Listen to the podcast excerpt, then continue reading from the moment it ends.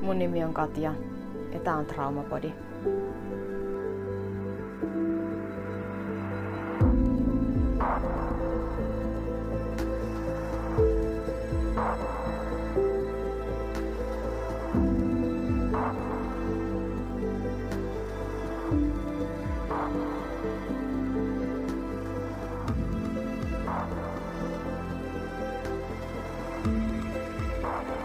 Hyvää perjantaita.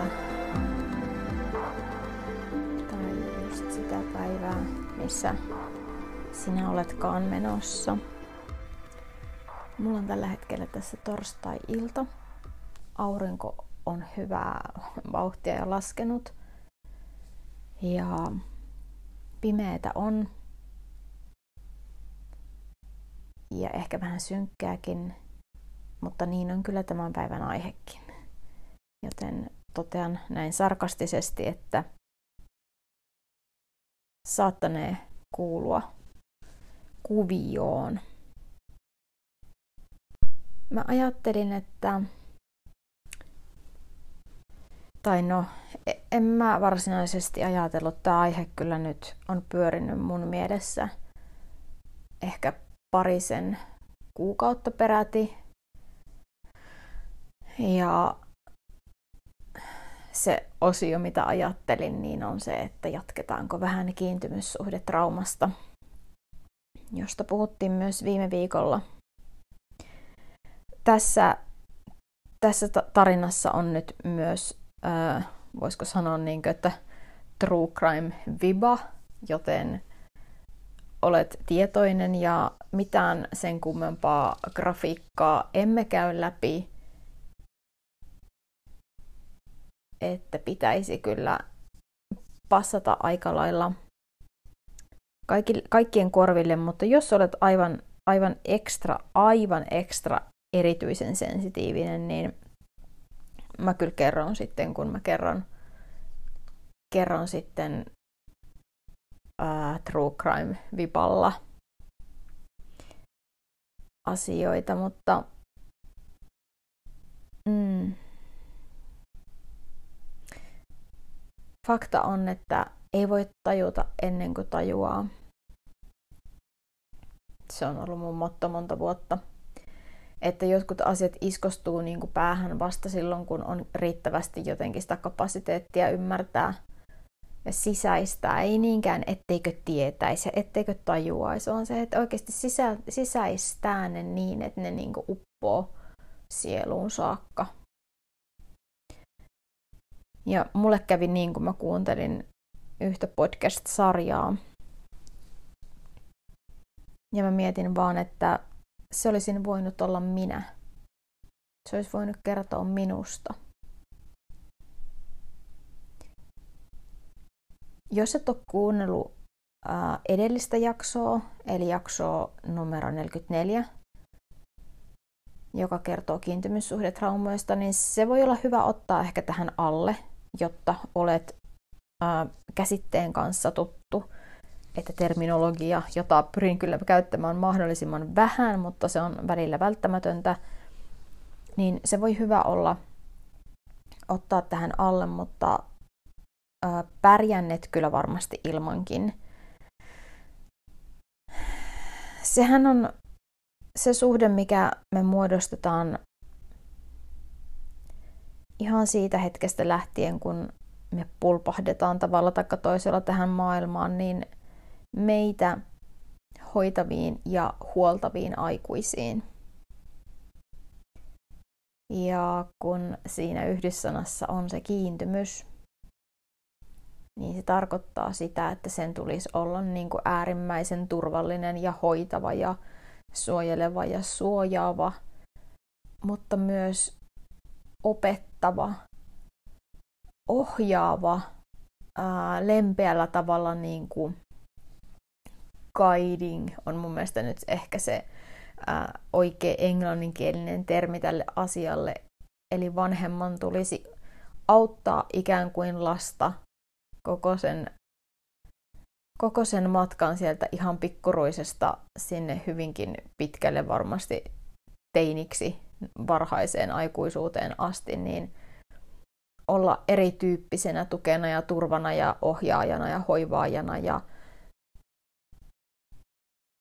olla, olla se majakka, se kallio, se kivijalka, turvasatama, mutta myös se, joka ihan sille pikkuruiselle ihmistaimelle opettaa, että mitä on terve kiintymys kiintyminen ja toiseen ihmiseen kiinnittyminen, mitä se on.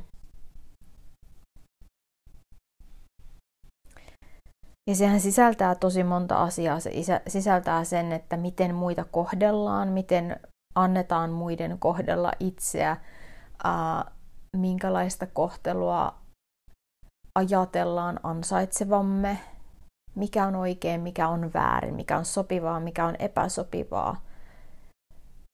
Mm. Ja se on sitä myös, että opetetaan turvan tunnetta, että mi- mitä se on se turvallinen ja mitä pitää tehdä, jos ei tunne oloaan turvalliseksi. Ja tiedättekö, näin perusasioita, jotka kaikille tulisi opettaa, mutta ihan tosi moni on saanut vajavaiset taidot tai ei oikeastaan minkäänlaista taitoa. Koska nämä on sellaisia taitoja, joita ei opiskella, niitä ei voi oppia yksin, niitä ei voi oppia tyhjiössä, koska kyse on aina vuorovaikutuksesta ja suhteessa, äh, suhteessa niin kuin, toimimisesta suhteessa toiseen ihmiseen. Nimenomaan ihmiseen, joka on sitä niin, niin lähipiiriä, että se kuuluu näihin kiintymyssuhde ihmisiin, kiintymyssuhde piiriin.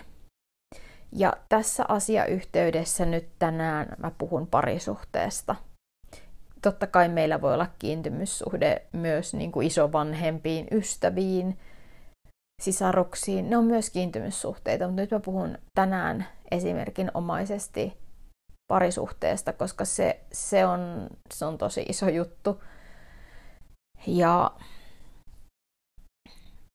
ennen puhuttiin perheväkivallasta, mutta nykyään korrekti termi mun ymmärtääkseni on myös perheen, niin tämmöisen niin lapsuuden biologisen perheen sisällä tapahtuvasta kaltoinkohtelusta käytetään nimitystä lähisuhdeväkivalta että se ei enää ei käytetä niinkään sitä perheväkivaltanimitystä.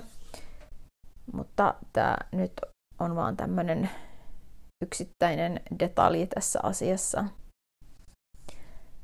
Se, mitä mä oon nähnyt ja kokenut pienenä, on aiheuttanut mulle kiintymyssuhdetrauman. Se on aiheuttanut huolen mua hoitavissa tahoissa, siis varmasti kaikissa, jotka ää, ovat kärsivät tietynlaisista riittävän vakavista traumoista, niin ammattilaisissa herää huoli, että, että onko niin kuin esimerkiksi taipumuksia vahingoittaa itseään, koska se on yksi traumaoire – itsensä vahingoittaminen tai vaaralle altistaminen tavalla tai toisella. Mulla ei ole koskaan ollut mitään sellaista. Mutta se ainoa, mikä mulla niin kuin on ollut, niin tulee tosi lähelle tätä tapausta,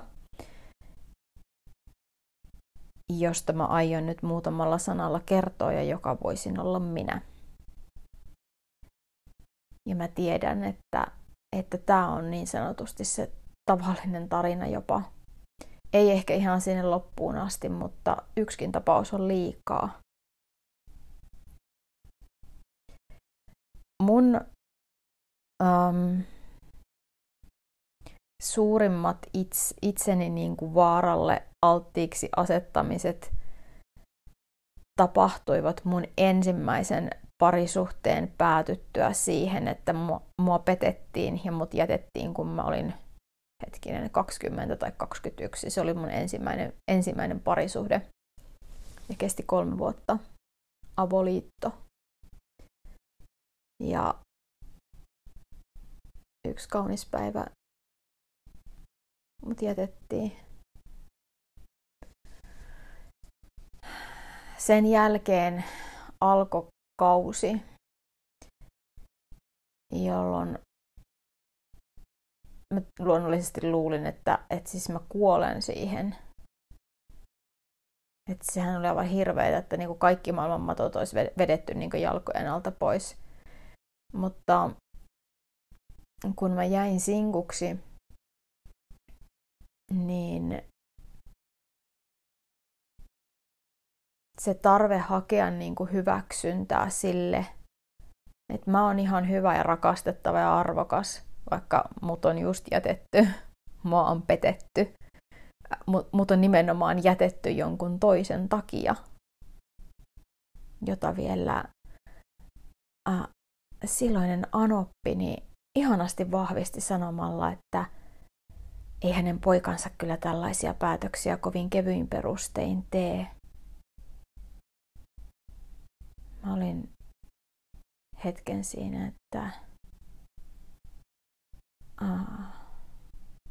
vaikka voin sanoa, että en parikymppisenä kauhean paljon asioista vielä niin tiennyt, niin jos hänen poikansa on pettänyt ja jättänyt mut, niin hänen äitinsä sanoo mulle, että ei hänen poikansa tällaisia päätöksiä kyllä kauhean kevyin perustein tee. Niin onko teistäkin tässä niin kuin vähän jotain hassua? Koska musta oli, ja nyt kun mä sanon sen ääneen, niin se kuulostaa ihan yhtä, e, siis niin kuin entistä enemmän fucked up. Herra Jumala sentään.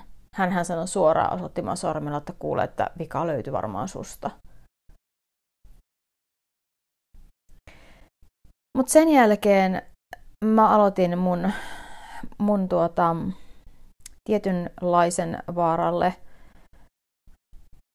altistamiskokeiluni tiedostamatta, ymmärtämättä, että siellä taustalla on lapsuudessa kehittynyt kiintymyssuhdetrauma. Et mä raahasin puolituttuja tai tuntemattomia miehiä baarista kotiin. Ja niissähän olisi voinut käydä mitä vaan, koska en mä tuntenut niitä ihmisiä ollenkaan. Että mä hain niinku sitä hyväksyntää siitä yhdestä illasta, siitä yhdestä yöstä. Et se oli niinku se hetki, että ikään kuin se olisi jotenkin boostannut mun itse, itsetuntoa, että, että vika ei ollut kammussa. Ei se sitä kyllä tehnyt. Mutta mä oon jälkeenpäin miettinyt, että siinä olisi voinut käydä tosi huonosti. Silloin elettiin 2000-luvun ihan, ihan taitetta, että luonnollisesti ajat myös olivat ehkä vähän erilaiset, mutta en voi suositella kenellekään, en, en silloin enkä nyt. Et siinä, siinä on katastrofin ainekset kasassa kyllä sellaisessa käyttäytymismallissa. Ja onneksi mulle ei tapahtunut mitään. Ehkä mä voin sanoa vaan näin, että et, et jollain ihmeen kaupalla mä niinku selvisin siitä vailla mitään niinku naarmuja, että en tullut millään tavalla niinku, ä, kaltoin kohdelluksi.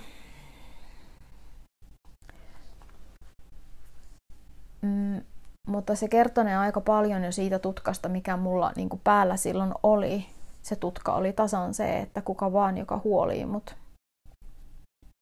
Se on se, jonka mä otan. Kuka tahansa, jolle mä kelpaan, niin sen kanssa sitten vaan vaikka vähän pidempääkin suhdetta. Ei mun ajatusmaailmaan mahtunut silloin, että mä voisin itse valita tai mulla voisi olla vaikka jotain kriteerejä tai rajoja tai toiveita tai tarpeita tai mieltymyksiä. Se oli, että kuka vaan, kuka huolii minut.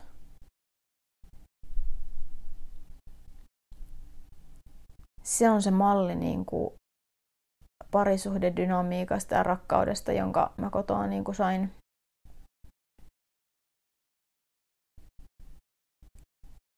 Että mä olisin voinut ajautua väkivaltaiseen parisuhteeseen. Mä en tiedä tänäkään päivänä, että, että miten ihmeessä niin ei koskaan käynyt, mutta mä olisin voinut ajautua todella vaikeeseen tilanteeseen, todella hirveään ahdinkoon. Mä olin niin kuin siinä tilassa, että mä en ymmärtänyt niin kuin mistään mitään.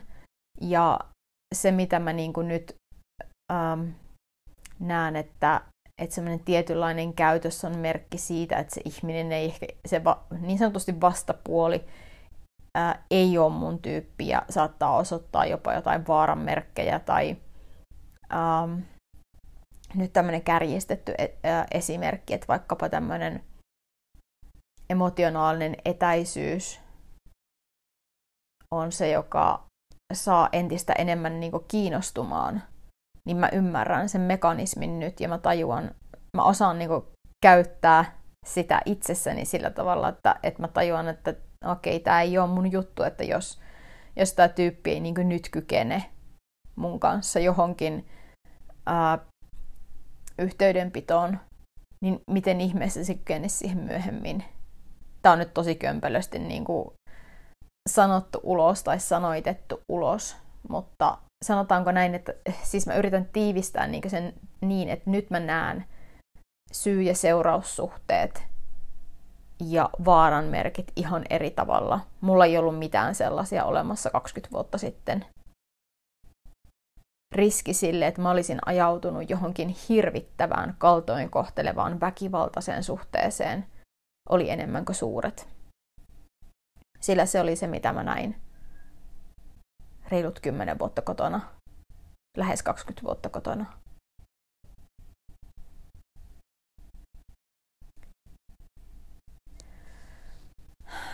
Nyt mä kerron lyhykäisesti siitä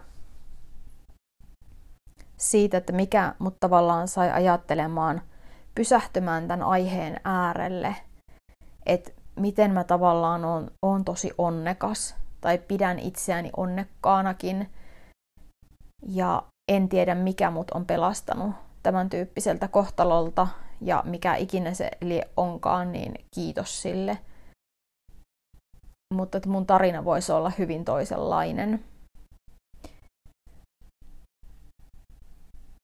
Jos et sä halua kuulla yhtään mitään tästä, niin skippaile nyt ihan huolella. Tähän menee useampi minuutti nyt varmasti aikaa. Mä kerron amerikkalaisesta 20, tapahtumien aikaan 29-vuotiaasta naisesta. Ää, Nikki Nicole Adimondosta. 28. 2017 New Yorkin osavaltiossa keskellä yötä poliisi pysäytti hänen autonsa. Hän ajoi vähän epävakaasti sille ja se oli tällainen niin kuin, tavallaan rutiinipysäytys. Ja poliisi vähän huolestui, kun näki, että takapenkillä on kaksi pientä lasta – tapahtumien aikaan kaksi- ja neljävuotiaat, mikäli mä tuossa oikein äsken laskin. Ja he alkoi haastatella tietysti tätä nuorta naista, että et, et, mitäs nyt ja mitä on tapahtunut. Ja se oli alkuun tosi niin kuin rauhallinen se tilanne ja sitten Niki ikään kuin hän oli varmaan aika lamaantunut siihen alkuun, mä voisin kuvitella. Ja sitten hän niinku romahti ja hän sanoi, että oh my god, I killed him. Eli oh my god, Herra Jumala, mä tapoin hänet. Kävi siis ilmi, että, että hän oli lähtenyt kotoaan juuri keskellä yötä, yötä vasten yön selkään pienten lastensa kanssa, jotka nukkuu auton takapenkillä kotoa sen jälkeen, kun hän oli ampunut miehensä kuoliaaksi. Ja tähän kuulostaa tosi suoraviivaiselta. Ja se on kaikkea muuta kuin sitä. Mm. Mä menen suoraan Nikin taustoihin ja sitten siihen hänen tuomioonsa, koska oikeudenkäyntihän siitä tuli. Hän oli todella ampunut miehensä kuoliaaksi. Niki oli kasvanut olosuhteissa, jossa häntä oli seksuaalisesti hyväksikäytetty ensimmäisen kerran viisivuotiaana. Ja sen jälkeen myöhemmällä iällä uudelleen. Mä en ole, mä en ole edes ihan va- varma, että kuinka paljon näitä kertoja oli. Mutta sanotaanko näin, että hänen hänen um, lapsuutensa ja nuoruutensa oli kaikkea muuta kuin lämmin ja turvallinen kasvuympäristö. Ja kun hän muutama vuotta aikaisemmin, noin viitisen vuotta aikaisemmin, kun tätä, tätä surullisen kuuluisaa yötä oli tavannut miehensä, niin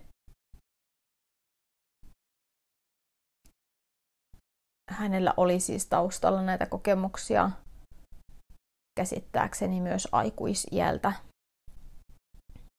tällaisesta lähisuhdeväkivallasta.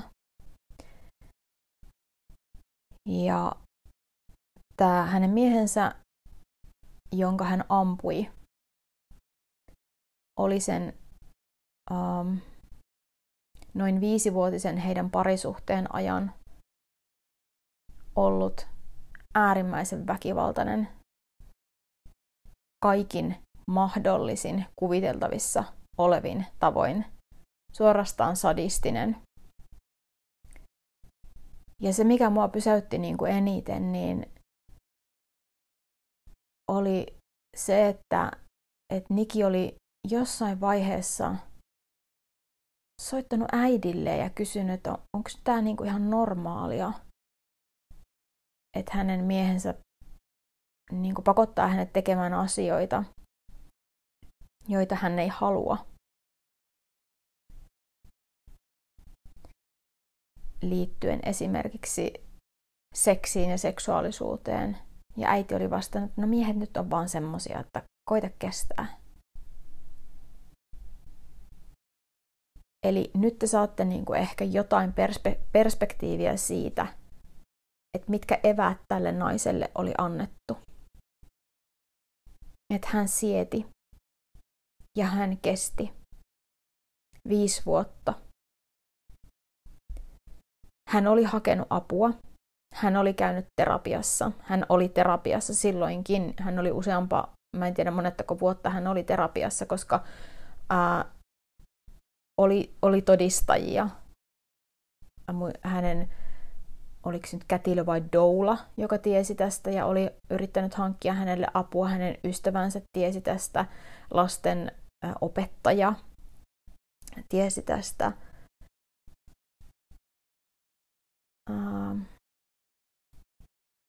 Ja kaikki olivat yrittäneet saada hänelle niin kuin apua.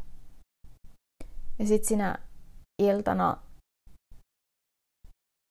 kun poliisit, poliisit löysivät Nikin autoineen ja lapsineen sieltä tien päältä keskellä yötä, niin tilanne oli eskaloitunut niin, kuin niin pahaksi, että mä en siis todellakaan tiedä, oliko se edes ensimmäinen kerta, että mies oli niin kuin uhannut häntä aseella, joka oli siis miehelle käsittääkseni laillisesti rekisteröity.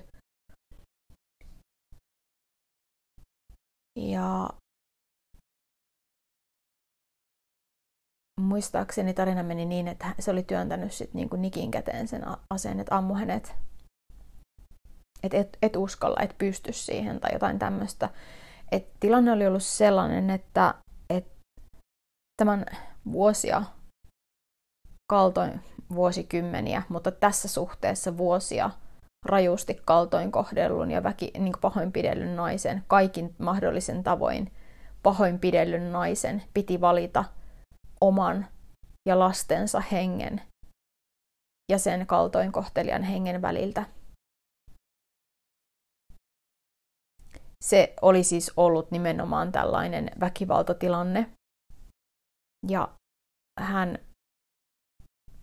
hän valitsi, hän teki valinnan, jonka jälkeen hän otti lapsensa auton kyytiin ja lähti kotoa ajamaan päämäärättömästi. Asiastahan luonnollisesti seurasi oikeudenkäynti, jossa, jossa niin tuota, syyttäjä, naispuolinen syyttäjä oli sitä mieltä, että Niki olisi voinut vaan lähteä. Ottaa lapset ja lähteä. Tuomari oli samaa mieltä. Ja hänet tuomittiin vankeuteen ää, välille, ehdottomaan vankeuteen 19 vuodesta elinkautiseen. Se oli hänen ensimmäinen tuomionsa. Siitä, että hän valitsi oman henkensä ja lastensa hengen sen julman ja sadistisen pahoinpitelijän ja kaltoinkohtelijan, joka oli hänen miehensä hengen väliltä täysin. Uh, tämä ei ollut siis mikään harkittu teko, vaan tilanne oli niin sanotusti päällä. Eli väkivaltainen tilanne oli päällä, missä tämä tapahtui, tämä ampuminen. Me voitaisiin varmaan käydä niin ihan todella, todella pitkä keskustelu siitä, että miten tätä oikeutta niin kuin jaetaan tässä maailmassa. Ihan jo senkin takia, että, että 2019 Niki sai ton ensimmäisen tuomionsa, ellen ole ihan, ihan väärässä. Ainakin 2019 New Yorkin osavaltioon tuli uusi laki nimeltään Domestic Violence Survivors Justice Act, joka tarkoittaa sitä, että mikäli tekoon on selkeästi vaikuttanut lähisuhdeväkivalta, niin se otetaan huomioon mahdollista tuomiota langetettaessa. Ja tämä oli ensimmäinen valitusperuste, jonka käsitteli sama tuomari, joka Niki Nicole Adimandolle 19 vuodesta elinkautiseen ehdottoman vankeustuomion alun perin määräsi. Hän yksi oikoisesti totesi, että ei, tämä tapaus ei täytä näitä kriteerejä. Vaikka todistajia oli Nikin terapeutista, mun käsittääkseni kyseessä oli psykiatri. Ää, Jenkeissä kai usein on näin, että he tekevät tällaista terapeuttista työtä ja hyvin paljon alan ammattilaisia lähisuhdeväkivallasta. Mutta ei auttanut. Tällä hetkellä mä en tiedä, mikä tilanne on. Mun käsittääkseni hän on yhä edelleen vankilassa. Hänen lapsensa on hänen siskonsa huolettavana. He ovat hyvissä käsissä. Mutta he edelleen kamppailevat sen puolesta. Ja joitain, jokin valitus on mennyt sillä tavalla läpi, että tuomiota on alennettu mutta olisi vaatinut todella ison työn, että mä olisin ryhtynyt selvittämään nyt, että, että missä järjestyksessä nämä valitukset on mennyt, koska nämä on Jenkeissä todella monimutkaisia. Ja mikä se hänen tilanteensa on nyt, sen mä tiedän kohtalaisen varmaksi, että hän on vankilassa edelleen vuonna 2023. Mutta jos haluat kuunnella tämän podcastin, niin se löytyy ihan vapaasta jakelusta, vaikka Spotifysta Believe Her on tämän nimi. Se on sellainen lyhyt sarja, bodisarja. Mutta olennaista tässä on se, että mitä kiintymyssuhdetrauma aiheuttaa. Se kaava, se kuvio on juuri näin selvä. Kun laps, lapsuudessa ei muodostu tervettä kiintymyssuhdetta, muodostuu vääristynyt kiintymyssuhde – täysin väärä ymmärrys ja oletus siitä, että mikä se on, koska ei ole mistään muusta tietoa. Kiintymyssuhteen tarkoitushan on, että se aikuinen kantaa niitä lapsen vaikeita tunteita, säätelee niitä lapsen puolesta yhdessä lapsen kanssa, olipa minkä ikäisestä lapsesta hyvänsä kysymys, ja opettaa lasta säätelemään niitä tunteita.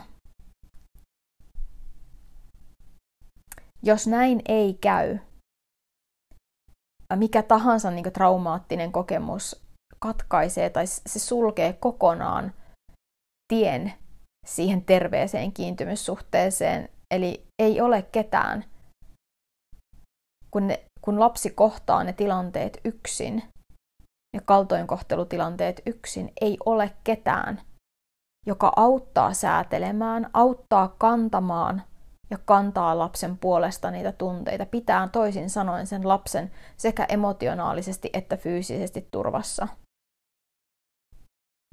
Ja jos tätä ei tapahdu, siitä traumaattisesta, mahdollisesti traumaattisesta tilanteesta tulee trauma. Silloin ei voi syntyä siedettävää kokemusta. Kun taas vastakohta olisi se, että vaikka, vaikka tapahtuisikin jokin yksittäinen traumaattinen kokemus lapselle, jos hän saa välittömästi oikeanlaista hoivaa, turvaa, lohtua, aikuisen sitä oikeanlaista apua, läheisen aikuisen, mieluiten sen vanhemman apua siihen tai huoltajan apua, on kysymyksessä aivan eri, eri asia kuin tulla kaltoin kohdelluksi vanhemman taholta tai tulla kaltoin kohdelluksi siten, että kukaan ei auta siinä tilanteessa eikä sen jälkeen. Kuten Nikille kävi lukuisia kertoja.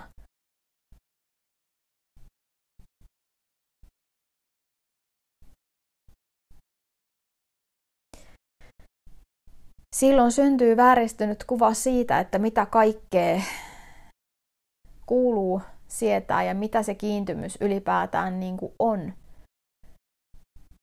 Ja kun mä sanon, että syntyy käsitys, nämä on tiedostamattomia prosesseja. Kukaan meistä ei tarkoituksella ajattele, että no hei, tämä on varmaan ihan tosi oikein näin. Vaan ne on, tähän pätee niin kuin se, että, että aivot aattelee, että parempi on se tuttu helvetti kuin tuntematon taivas.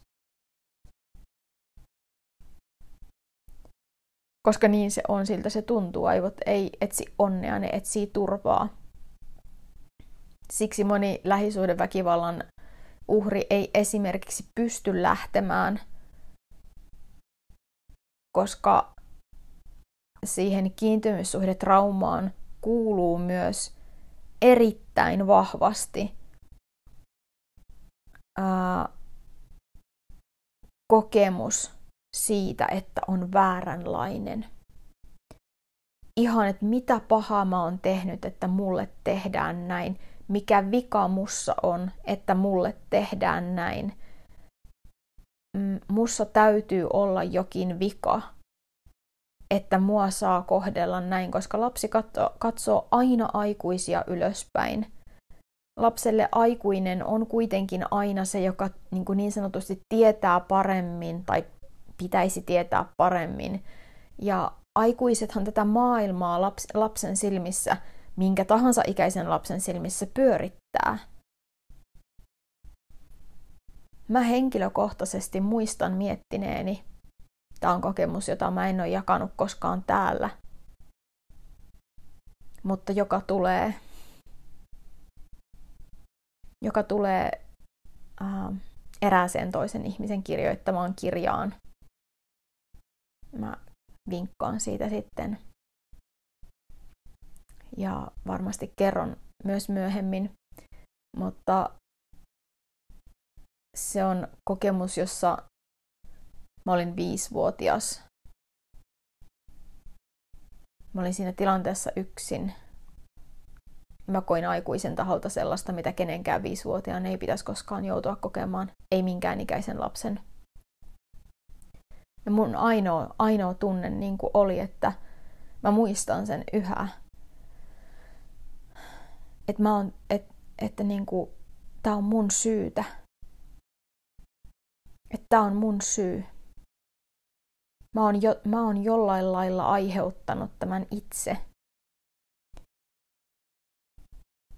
Ja niitä syitä, mitä mä muistan, koska mä ehdin luetella niitä mielessäni siinä, että mä oon niinku, miten mä oon tullut, mä oon jotenkin väärässä paikassa nyt, että, että jos, että jos mä nyt niinku teen selväksi, että, että tota, näin, että tässä tapahtuu niinku jotain väärää, niin syy on mun, koska minä olen tullut väärään paikkaan, väärään aikaan.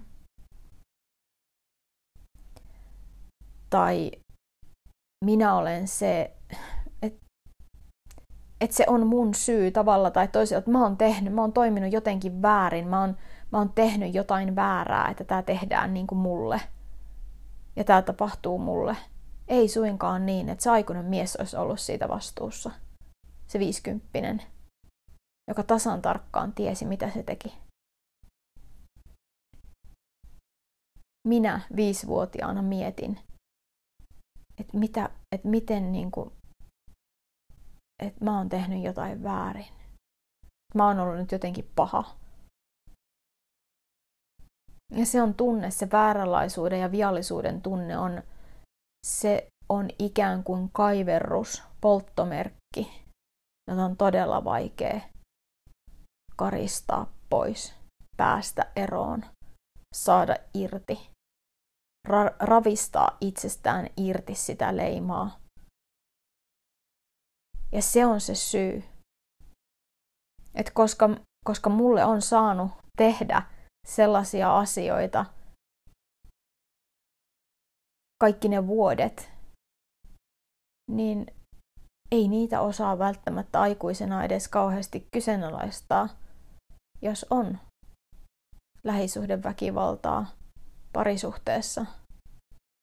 Ei osaa kyseenalaistaa, koska se polttomerkki on ja pysyy. Ja se huutaa punaisin kirjaimin siellä, että mä oon ansainnut tämän. Mä oon ollut lapsesta asti jo niin tuhma tai vääränlainen tai kelvoton, arvoton, viallinen, että mä kelpaan niin kuin kelle vaan, joka mut huolii. Ei mua tarvitse kohdella hyvin eikä oikein tarvitseeko mä nyt kohdella oikeastaan ollenkaan. Se asema on hyvin alisteinen. Näettekö te sen yhteyden tässä välillä? Että jos sellainen yksittäinen tai useampi tai pahimmassa tapauksessa pitkäkestoisia kokemuksia on lapsuudessa – niin kuinka ne altistaa myöhemmällä iällä parisuhteelle, joka ei ole pelkästään toksinen, vaan voi olla hengenvaarallinen, niin kuin esimerkiksi Niki Adimandon kohdalla on ollut. Hengenvaarallinen.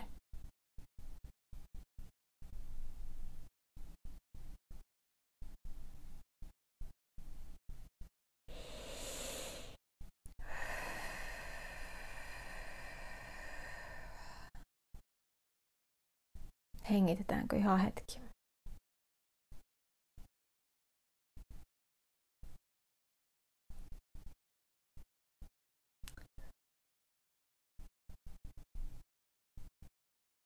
Mä muistan, kun mä oon ollut kosmetologina erässä marketissa, jossa myytiin selektiivistä kosmetiikkaa töissä. Meillä oli siellä silloin lasten, lasten päivät, joku tällainen lasten lasten juhlatapahtuma. Ja mä olin tekemässä siellä kasvomaalauksia lapsille kasvoille tai kämmen selkään, mihin kukakin minkäkin kuvion halusi. Ja pienethän on ihan tosi tos, tos, tohkeissaan siitä ja muistan itsekin joskus, kun oli sellaisia vähän niin kuin tarroja tai siirtokuvia, joita pystyi lapsena niin kuin ihoon liimaileen ja sitten toivoo, että kumpa tämä ei lähtisi ikinä pois. Tai että voi kumpa tämä olisi tässä vielä huomennakin. Ja sitten kun ne reunat alkoi käpristyä, niin voi niin se alkaa irrota jo tuolta. Ja olisi toivonut, että se pysyy siinä niin kuin aina. Koska sitä oli kiva katsoa. Siihen liittyy joku hyvä muisto. Ja siitä tuli hyvä mieli. Niin se, mitä kiintymyssuhde trauma aiheuttaa, niin on täysin päinvastainen. Vaikka se on näkymätön leima, sitä ei unohda ikinä. Se, se on ikään kuin polttomerkitty suoraan sieluun.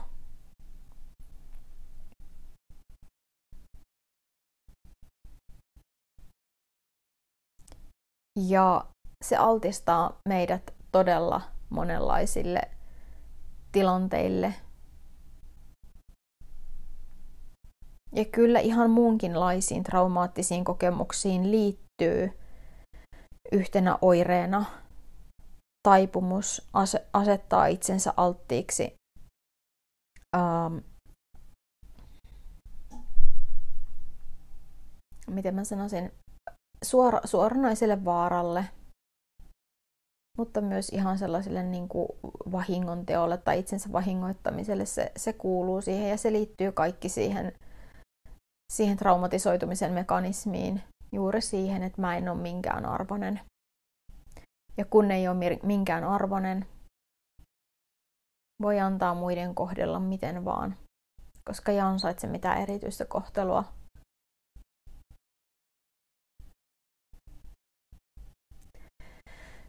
Ja tämä on sellainen aihe, että kun mä tästä niin puhun, niin mä pystyn puhumaan omalla kohdallani tästä tosi niin kuin rauhallisesti, mutta kun mä mietin muita ihmisiä, niin voi kun te näkisitte itsenne mun silmin, että sussa ei ole mitään väärää, vaikka sulla olisi tapahtunut elämässä mitä. Se ei mitä todennäköisemmin ole ollut sun syy. Se et olisi voinut välttämättä tehdä hyvin todennäköisesti, et olisi voinut tehdä mitään toisin.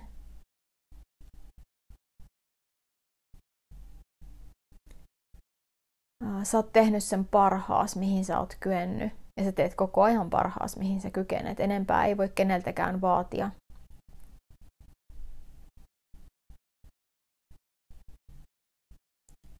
Sun arvo, rakastettavuus, kaikki se ihana kokonaisuus, kokonainen ihminen, joka sinä olet, on itseisarvo sitä ei tarvi ansaita. Sitä ei kukaan voi viedä sulta pois. Herra yksin tietää, että voi kyllä yrittää. Ja sen voi onnistua joku niin peittämään sun silmät siltä. Mutta se on aina sinussa. Se, että sä olet juuri sellaisena kuin sinä olet, upea, ihana, rakastettava, arvokas sinä. Se tieto on koodattu niin syvälle sinuun, että sitä ei voi kukaan ottaa pois, vaikka kuinka siihen yritettäisiin lapioida hiekkaa ja multaa ja mitä lie päälle. Se on siellä. Voi joutua tekemään töitä kaivaakseen, sen esiin – mutta älä unohda, että se on asia, jota kukaan ei voi ottaa pois siinäkään tapauksessa, että susta tuntuu, että sä et ole ikinä edes löytänyt sitä puolta itsestäsi tai edes sä et ole koskaan ollut siitä niin kuin tietoinen, niin se on silti siellä. Se on silti siellä. Sä et ole viallinen. Sä et ole vääränlainen. Sä et ole paha. Sussa ei ole mitään, mitään vikaa. Sä et ole ansainnut sitä, miten sua on kohdeltu. Et todellakaan. sun ei olisi tarttenut tietää paremmin päinvastoin. Se on se toinen, jonka olisi tarttenut tietää paremmin. Sun ainoa tehtävä on muistaa, että sä oot ihan just oikeanlainen ja rakastettava juuri noin. Ja alkaa etsiä sitä tunnetta itsestäsi, rakentaa sille pesä itseesi. Kutsua se tunne takaisin kotiin, sinuun, vaikka sä et olisi ikinä kokenut sitä, vaikka ne haavat olisi niin syvällä, vaikka sä et olisi koskaan kokenut, miltä se tuntuu, niin mä voin kokemuksesta kertoa, että silti on mahdollista oppia löytämään sellainenkin tunne, jota ei ole koskaan aiemmin kokenut. Ala rakentaa pesää sille tunteelle. Minkälaisen pesän sä sille haluaisit tehdä? Miten sä haluaisit sen pehmustaa, sisustaa? Ja miten sä alkaisit niin kutsua sitä tunnetta takaisin itseesi, houkutella esiin. Että oot ihana ja sussa ei ole mitään vikaa.